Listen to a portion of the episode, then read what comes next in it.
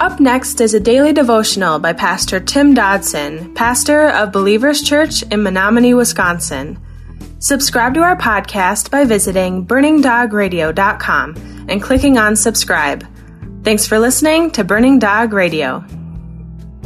We're in the Gospel of John, chapter 19 today, where Jesus had been arrested and all the events that had transpired there in the garden, in the praetorium with Pilate, with the Jewish people shouting for his crucifixion. And now in chapter 19, we begin with the words So Pilate then took Jesus and flogged him. Verse 2 The soldiers twisted thorns into a crown and put it on his head, and dressed him in a purple garment. They kept saying, Hail, King of the Jews! And they kept slapping him. Now, as we discussed last time we were together, Pilate, apparently believing Jesus to be an innocent man, had indeed attempted to secure his release. But the people those same people who just days before had laid palm leaves in his path and shouted, Hosanna, Hosanna, King of the Jews, they were the ones now demanding his very execution.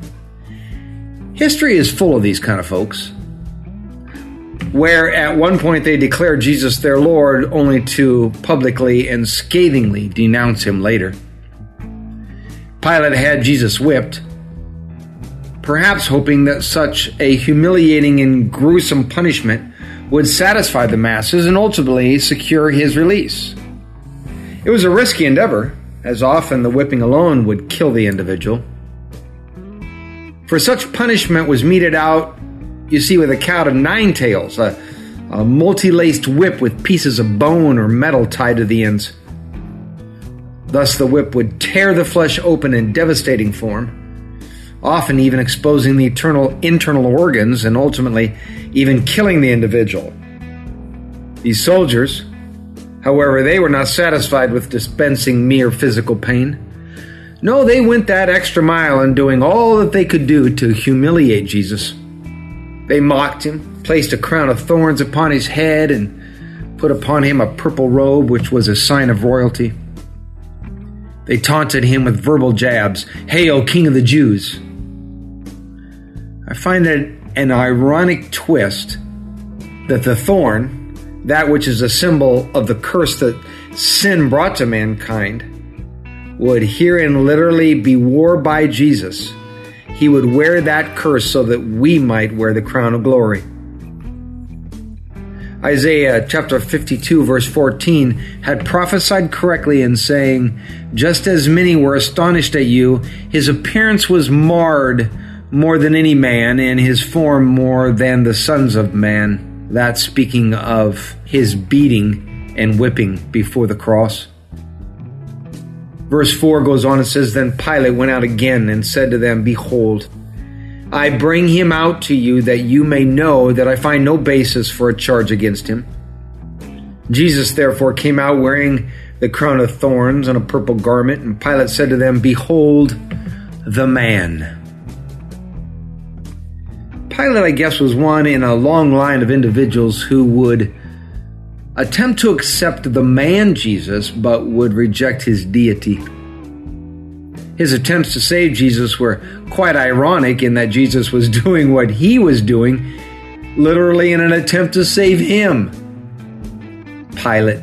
Apparently, he didn't want to see Jesus crucified, but that was because he saw him as an innocent man not as a righteous and persecuted deity. Indeed, Pilate saw him as innocent, but he wouldn't step up to do right by him. You see, Pilate was unwilling to entertain the reality that truth, something that he did not own, was literally within his physical grasp. His position and his public standing was more important to him than sticking up for Jesus. He would not risk what he thought he had for this man who stood before him. Men can effectively live with nothing in the physical world sense. They can live with no real money or no real possessions, no power, no clout, no fame or talent, no good looks. And yet they still will not give themselves up for Jesus. The great missionary Jim Elliot, who actually died in the field attempting to take the gospel to a lost group of people, once was quoted as saying, quote, He is no fool who gives what he cannot keep to gain that which he cannot lose, end quote. Verse 6 says, When they therefore, the chief priests and the officers, saw him, they shouted, Crucify, crucify. And Pilate said to them, Take aim yourselves and crucify him, for I find no basis of charge against him. And the Jews, verse 7, answered him, We have a law, and by our law he ought to die, because he made himself the Son of God. When therefore Pilate heard this saying, he was more afraid. He entered into the praetorium again and said to Jesus, Where are you from?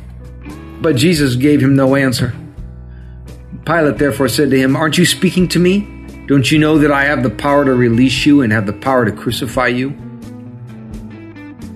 And there have been many people who will say that Jesus never claimed deity. But these people, that day, they understood clearly what Jesus was saying, what he was saying to them, and furthermore, what he meant by it all, and and factually, they wanted him to die because of it. You see, they understood that he was claiming to be God incarnate. They would, just as all of us that would follow, have to accept God or reject him. There are those who clearly receive his claims, and there are those who clearly reject him. And then, well, then there are those who try to play the middle. Pilate was that kind of man. Each of us must choose, each of us will choose one way or another. Pilate, he had to choose just as we all do. For no man, not ever, can remain neutral when it comes to Jesus. That was our daily devotions by Pastor Tim Dodson. To learn more about Tim Dodson or Believers Church, visit jfbelievers.com.